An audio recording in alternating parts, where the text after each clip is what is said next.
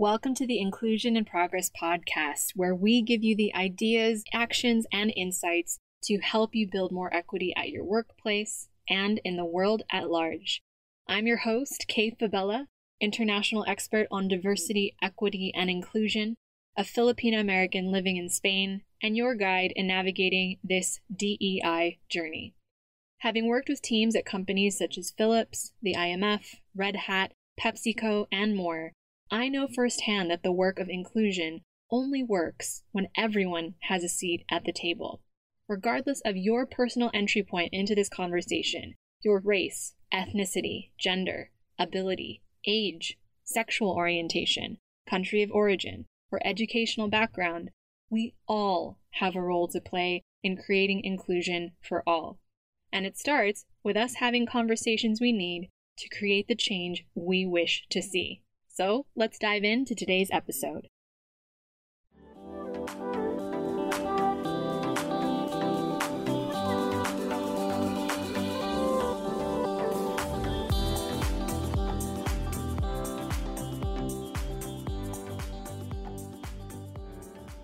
over the next few episodes, we're going to be highlighting the clients who've partnered with our company, Inclusion in Progress, on implementing diversity, equity, and inclusion in their organizations.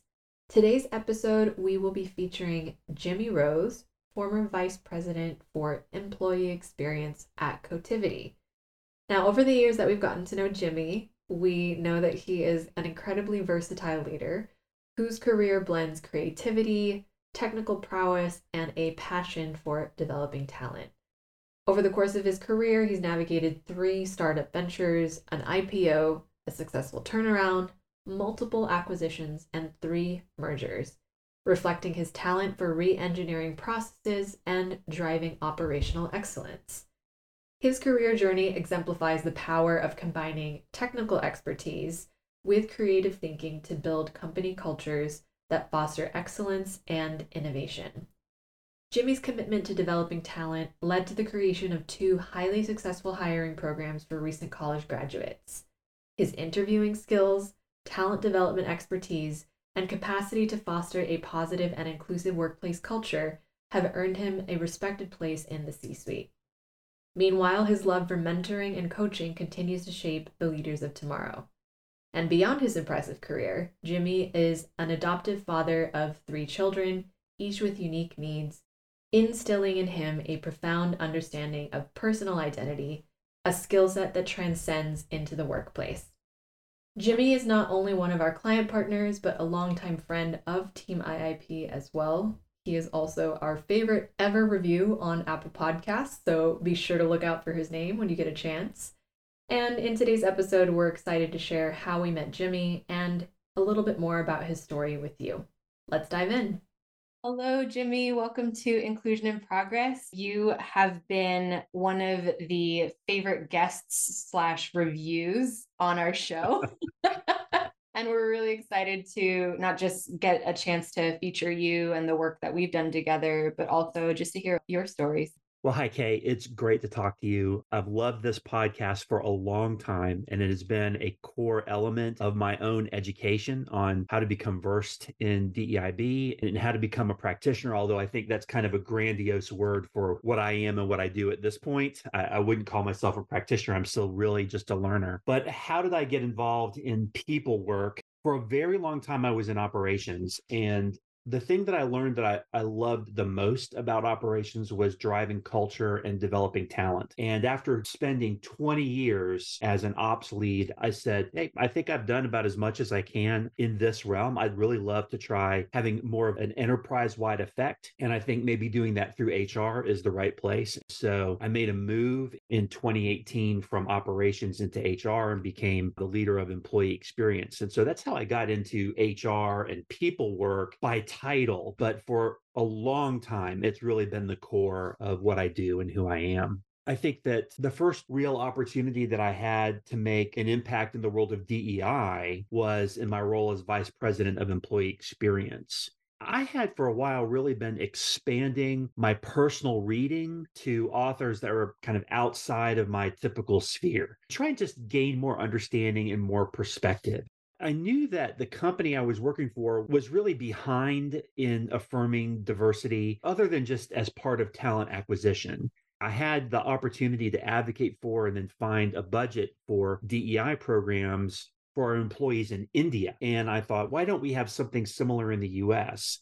At the same time, the entire eye of the United States was turned toward the murder of George Floyd and the rise of the Black Lives Matter movement. And that unleashed a kind of urgency that really hadn't been there before. But even with that sense of urgency and prominence in the media, it was clear that nobody was really going to push DEI into a contemporary place if I wasn't the one who was going to do it because I was the only one who was talking about it or asking questions about it or showing any interest in making any kind of step forward. And that obviously prefaces how we connected as well. Wild to think that we connected over Zoom in 2020. Yeah right in the midst of all the madness.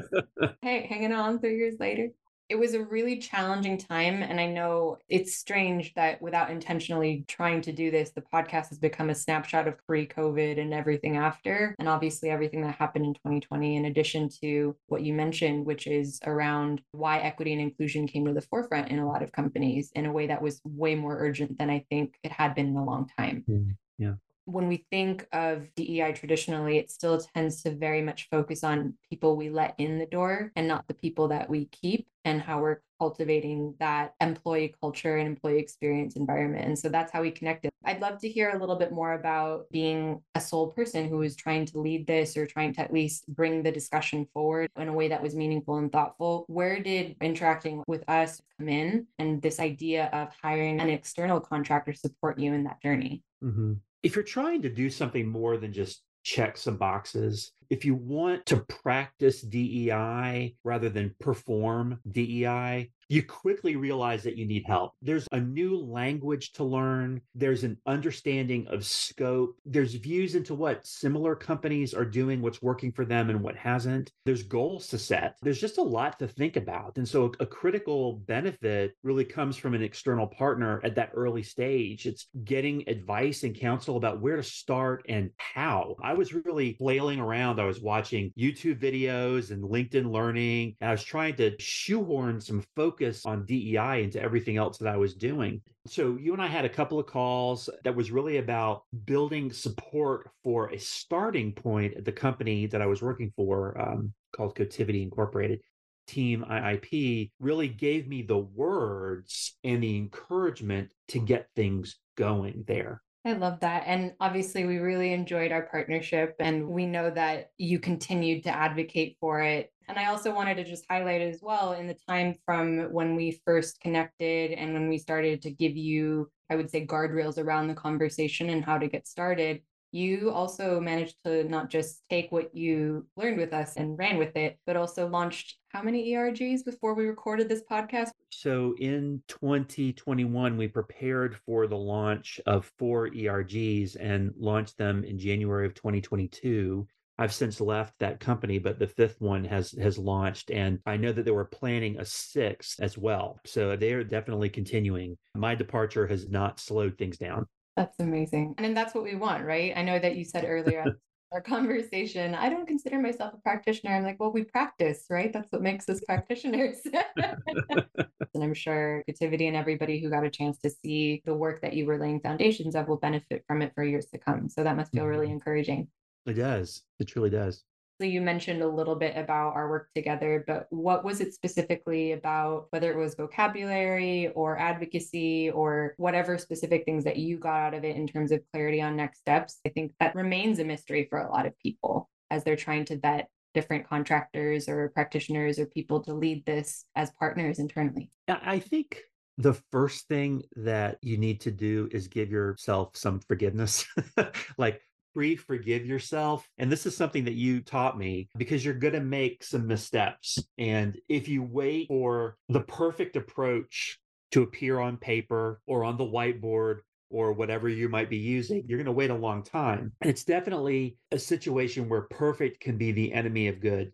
You need to make a start. In looking for a partner, I think you're looking for somebody who not only can give you the language around this, but can help you understand what your organization is ready for and how do you determine that. I mean, one of the first things that we did based on your advice was develop reporting around how diversity looked in 2018 and what we could pull from our HRIS to really get some data and understand the truth because you can look at what's in your employee engagement surveys, you can look around, you can have focus groups and get an impression. But the data doesn't lie when it tells you how many people of certain ethnic groups are represented at different levels within the organization and what the rate of promotion looks like between these different levels. You could have a company that looks extremely diverse if you look at the entire workforce in terms of cultural representation or racial representation. But then when you start to break that down into what it looks like at each level, you might see some separation that you're not proud of or that you would like to change, that you would like to see change, to see more diversity, more inclusion at higher levels in the organization. Where an external partner can be really helpful is helping you figure out how to start and what your current status really is it's that objective that objective eye absolutely one of the things that we got really excited about when we got a chance to work with you were like oh and cotiviti is also international which we were very thrilled about too because as you all know on the podcast we love talking about working with folks not just from my birth country but also from different parts of the world. And so the fact that you were also looking at it with a very thoughtful lens into, as you mentioned, first partnering with your teams out in India and thinking how to transfer it to, to the US, I thought was really intriguing. We really enjoyed that conversation. And it's interesting how the conversation about diversity and inclusion can be so geographically specific. Like there are conversations that they were not ready to have among our Indian workforce or our Nepali workforce but the conversations that were very present were about gender and sexes in the workplace. That's an area that was really ripe. Where in the US, we're sort of primed to throw it out all on the table. We're going to talk about every possible form of diversity and every case of intersectionality, but that's not true of every part of the workforce being ready to have that conversation. And so you have to really be attuned and you need someone to help you. The word I learned from you was container. You need a container for the conversation. And that was so helpful. That imagery just was so helpful because to throw everything out and say, we're going to talk about all these things, all the things we possibly can talk about when it comes to diversity and inclusion. Some people aren't ready for it, and it's not the right time or it's not the right venue to have all of that conversation. So let's put a container around what we are going to talk about and make it safe and make it a brave space for people to share. That was really important. There's lots of reasons to hire somebody from the outside. That's one of them right there. We would never have thought about that. And like you said, practitioners, we're always learning from each other. We always have the ability to draw from different perspectives, expertise, just new ways of thinking it's always really lovely when you get to see, and as we're highlighting in these conversations, that it doesn't have to just come from one person or one team internally feeling like they have to do everything for that company. It can be a partnership by reaching out to folks who are in your network who can provide that, even if it's just a quick reframe or a dose of a different perspective that would actually move the conversation forward. I've loved this and I've really enjoyed getting to know you and, and watching you and your work and getting to spend time with you in this capacity the other thing that we're also highlighting in this conversation is at the time that we're recording this, there's the conversation three years later, sadly, has shifted. It also means that there's maybe a little bit more reticence because of economic or financial reasons that we're not seeing the level and the urgency and the commitment that we were seeing at the time that you and I first connected.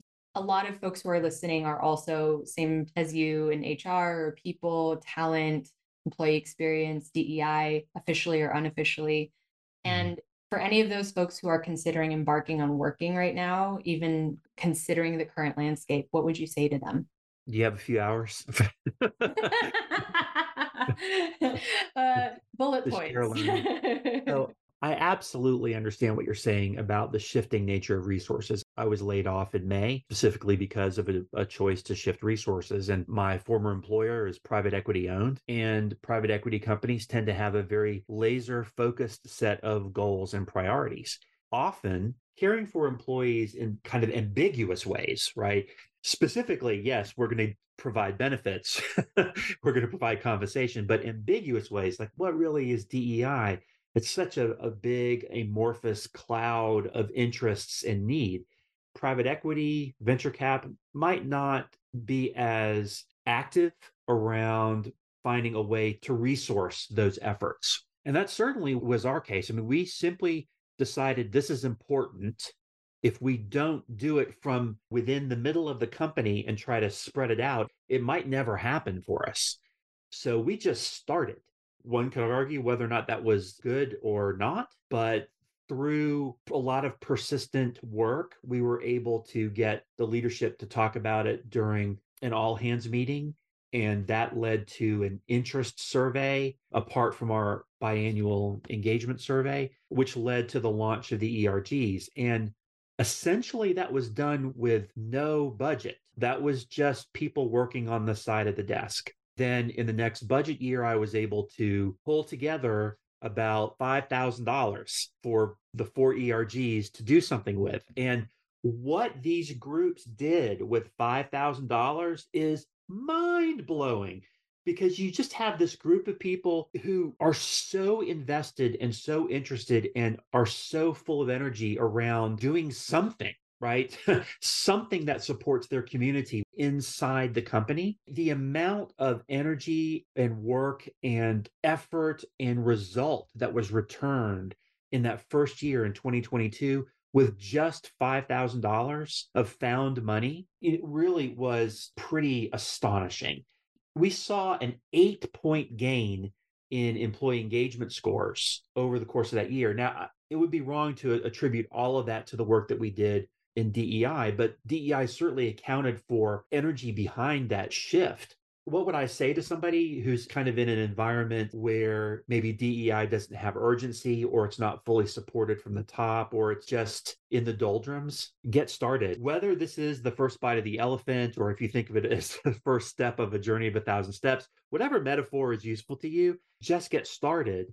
As I mentioned before, give yourself a little permission to fail, pre forgive yourself for the errors that you might make, there's a lot of forgiveness. I would say get started and find the partner who can help educate you, give you the language, point you in the right direction, just like Inclusion in Progress did for us. That was such a jumpstart for us. Even without purchasing consulting time, there's this podcast, which is just such an incredible resource for people who want to get started, who don't know where to begin and, and feel like they don't have the resources. And it was really through all of that combined effort that you gave me personally, and also that we paid for, but also through the podcast that led to this huge umbrella program that's called Inclusivity at Cotiviti that now has five ERGs and is bringing speakers in from all corners of the world and is affecting our diversity and inclusion in the United States, in the UK, in Canada, in Nepal, in India, in Australia, and now in the Philippines and in Mexico, where the company has since expanded this summer those will lead to even more opportunities for inclusion and for ERGs or wherever the company happens to take that effort. I mean, it's not slowing down, and that's the great thing. It started off with a conversation between you and me. That was the beginning. You cannot see this, obviously, because you all are listening to this, but I got shivers as Jimmy said that. we don't want to belabor the point here, but it's just you have to start with where you are and with what you have. And thankfully, we managed to find your earbuds across the world. And we're so grateful for you spending time with us today. So, you're doing some fantastic work post Cotiviti and as a practitioner, which I have officially now dubbed you, where can folks find you if they want to connect with you? You can always find me on LinkedIn. I'm Jimmy Rose. That's probably the best place to look for me. Thank you so much, Jimmy, for sharing your experience working with us and also sharing your wisdom with us and our listeners. We really appreciate you.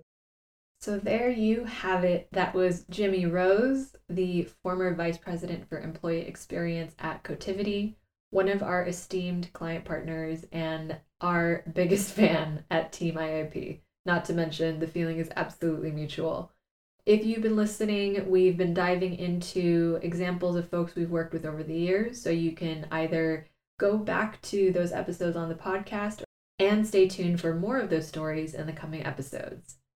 As always, if you'd like to learn more about how you can partner with Inclusion in Progress to deliver strategic guidance on diversity, equity, and inclusion for your team or company, to create greater psychological safety, inclusion, and innovation, head to the link in the show notes or email us directly at info at inclusioninprogress.com to schedule a no pressure consultation call with our team. Thanks for tuning in, and we'll see you in the next episode.